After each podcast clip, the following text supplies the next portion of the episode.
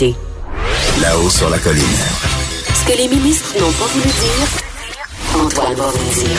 Cube Radio, de 13 à 14. Vous écoutez Là-haut sur la colline.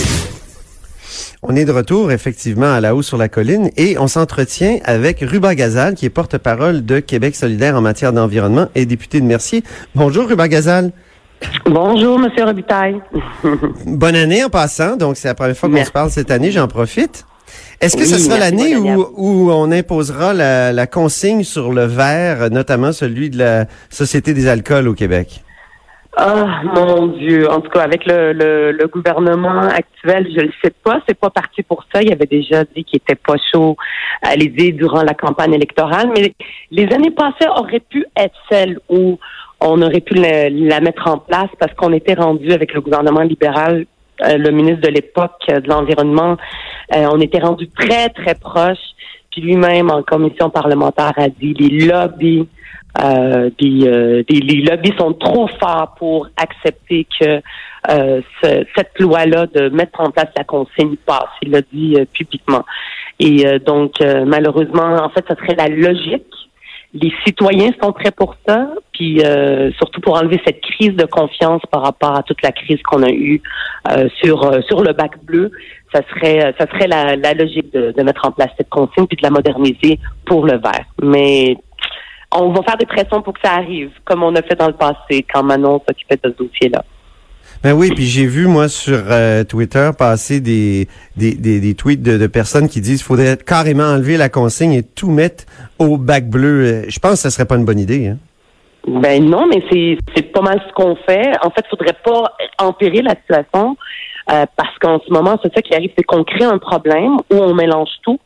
Puis après ça, les centres de tri, on a vu, il y en a qui n'étaient pas capables d'y arriver. Faut après ça qu'ils démêlent tout.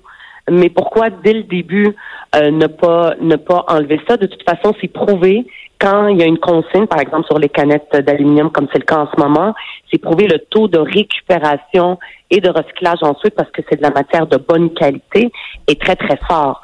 Alors que le verre se brise en mille morceaux. Euh, puis après ça, essayer d'enlever ça. Il y a eu, il y a eu des investissements énormes qui ont été faits, par exemple, euh, entre le gouvernement EEQ, ça c'est Éco-entreprise Québec qui gère tout ce système-là du bac bleu, euh, mais ça ne fonctionne pas. Euh, puis aujourd'hui, on parle énormément, malheureusement, on parle, mais on a des cas pour agir, on le fait pas quand c'est le temps. L'économie circulaire. C'est quoi l'économie circulaire? Oui, c'est un mot qui est intéressant, l'économie circulaire. Exact. Il faut maintenant le mettre en application. On a un excellent. Mais c'est quoi? Qu'est-ce que c'est l'économie circulaire pour les gens là, qui, qui découvrent l'expression? Mais c'est-à-dire que de ne pas avoir de perte quand on produit, par exemple, dans le système de production qu'on fait, qu'on n'ait pas de perte, ça peut être aussi, par exemple, que les déchets qui sont générés deviennent la matière première pour d'autres produits, comme ça pourrait être par exemple pour le verre. Euh, c'est sorti aussi dans les nouvelles, il y a une usine à Montréal qui fabrique des contenants de verre et elle a tellement de, euh, c'est à Pointe-Saint-Charles, elle a tellement de difficultés cette usine-là à se procurer du verre de qualité, du bac bleu, du, de nos bacs bleus qu'on met nous au Québec à la maison, qu'elle est obligée d'aller dans les endroits où la consigne existe, en Ontario et même aux États-Unis, dans, dans des États qui, qui en font, pour aller s'en procurer. Donc, euh, ça, c'est un beau exemple pour faire son verre. Ben, elle a besoin, puis en plus, ça réduit ses coûts, puis ça réduit les gaz à effet de serre pour faire de, ce verre-là. Ben, elle a besoin de, de verre recyclé. Maintenant, elle est obligée d'en chercher ailleurs et aussi de compenser après avec la matière première, la silice, dans une mine et dans une carrière. Euh, et ça, ça génère aussi beaucoup, beaucoup d'énergie. Si je comprends bien, alors, euh, Ruba euh, Gazal, vous, vous refusez, vous, à Québec solidaire, d'investir davantage dans les centres de tri. Vous préféreriez qu'on qu'on élargisse la consigne? En fait, c'est que pour le moment, il en fait, ça a déjà été fait. On a, on l'a fait parce qu'à chaque cycle, à chaque dix ans à peu près, il y a une crise par rapport à la question du recyclage euh, dans, dans les centres de tri, parce qu'il y en a qui font plus de qualité, il y en a d'autres beaucoup moins de qualité, donc eux survivent pas. Donc on injecte, on injecte, on injecte de l'argent, toujours en crise, au lieu de dire, mais ok, prenons le problème dès le début, à la source, avant le bac bleu, et on a des solutions où est-ce que, évidemment, ce ne serait pas toutes les matières, on a toujours besoin des centres de tri. On va pas tout consigner, il y a plein d'autres matières où on va avoir besoin du centre de tri, mais réglons le problème à la source avec une solution simple. Oui, c'est un investissement, mais au moins c'est efficace et ça donne de quoi. Alors qu'en ce moment, on paye pour après ça être obligé de tout ce verre-là qui est de mauvaise qualité, de le l'enfouir. Donc, on paye. C'est ça. Mais pendant la campagne, euh, par exemple, le, Parti libéral s'était engagé, engagé, à encore mettre de l'argent dans les centres de tri, refusait d'élargir la consigne après plusieurs projets. On sait que le ministre Arcan était prêt. Euh, il y avait un projet de consigne même sur les bouteilles de plastique. Euh, le ministre Hurtel aussi. Ils ont cédé au lobby carrément.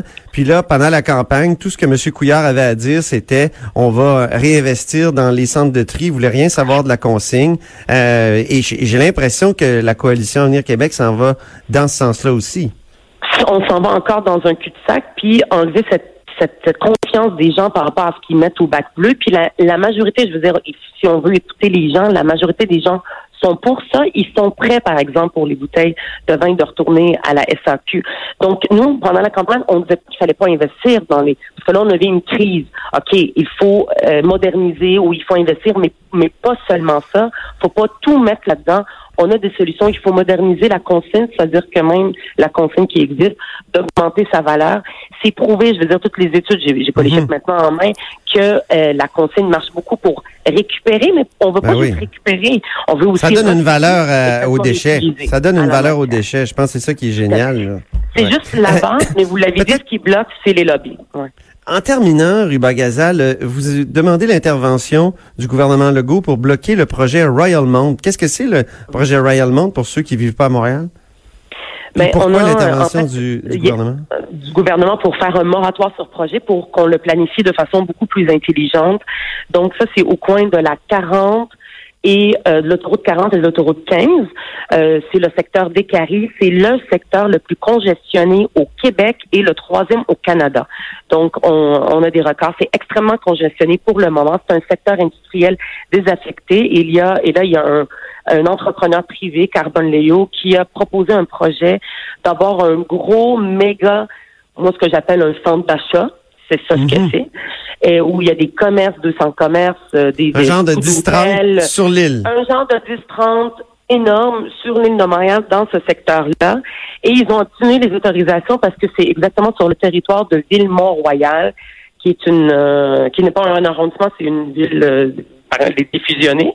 Mhm. Et donc, ils ont les pouvoirs de faire ça, mais l'impact de ce projet-là est beaucoup plus grand. Et là, il y a eu une commission par la ville de mhm. Montréal, une commission euh, pour entendre les gens, qu'est-ce qu'ils ont à dire par rapport à ce projet, mais ils n'ont pas les pouvoirs, euh, selon ce que la ville nous dit, de, de, de, rien faire parce que c'est Ville Mont-Royal qui donne les autorisations. Elle les a données parce que ça va lui rapporter. Euh, Mais qu'est-ce que le gouvernement du Québec pourrait faire, Ruba Gazal? Ben, le gouvernement, ce qu'il pourrait faire, ce qu'il pourrait faire, c'est dire on arrête ça, on va planifier nous-mêmes comment est-ce qu'on veut planifier ce secteur-là, mettre plus de transports en commun pour réduire les gaz à effet de serre et, régler le problème de la congestion. Ben, euh, on est le, gouvernement. J'ai, ben oui, par exemple, le ministère du Transport du Québec, je sais pas, pourrait faire un décret pour dire stop, on arrête tout et on peut pas laisser les promoteurs faire l'aménagement du territoire de la ville de Montréal et du Québec. Il faut que ça, faut qu'on le fasse nous-mêmes, qu'on ait une vision de l'aménagement du territoire, qu'on amène le transport en commun. Monsieur Legault, quand on lui dit en environnement, c'est quoi votre priorité, il dit que c'est le transport. Mais là, on a un projet. C'est le temps de l'arrêter et de faire les choses comme il faut et non pas de continuer de développer notre ville avec des autoroutes, des centres commerciaux comme dans le passé. On va sûrement en reparler. Merci infiniment, Ruba Gazal, porte-parole de Québec solidaire en matière d'environnement et député de Mercier. Alors, après la pause, on sait la chronique mots et mots de la politique avec Lionel Méné. De 13 à 14. Là-haut sur la colline.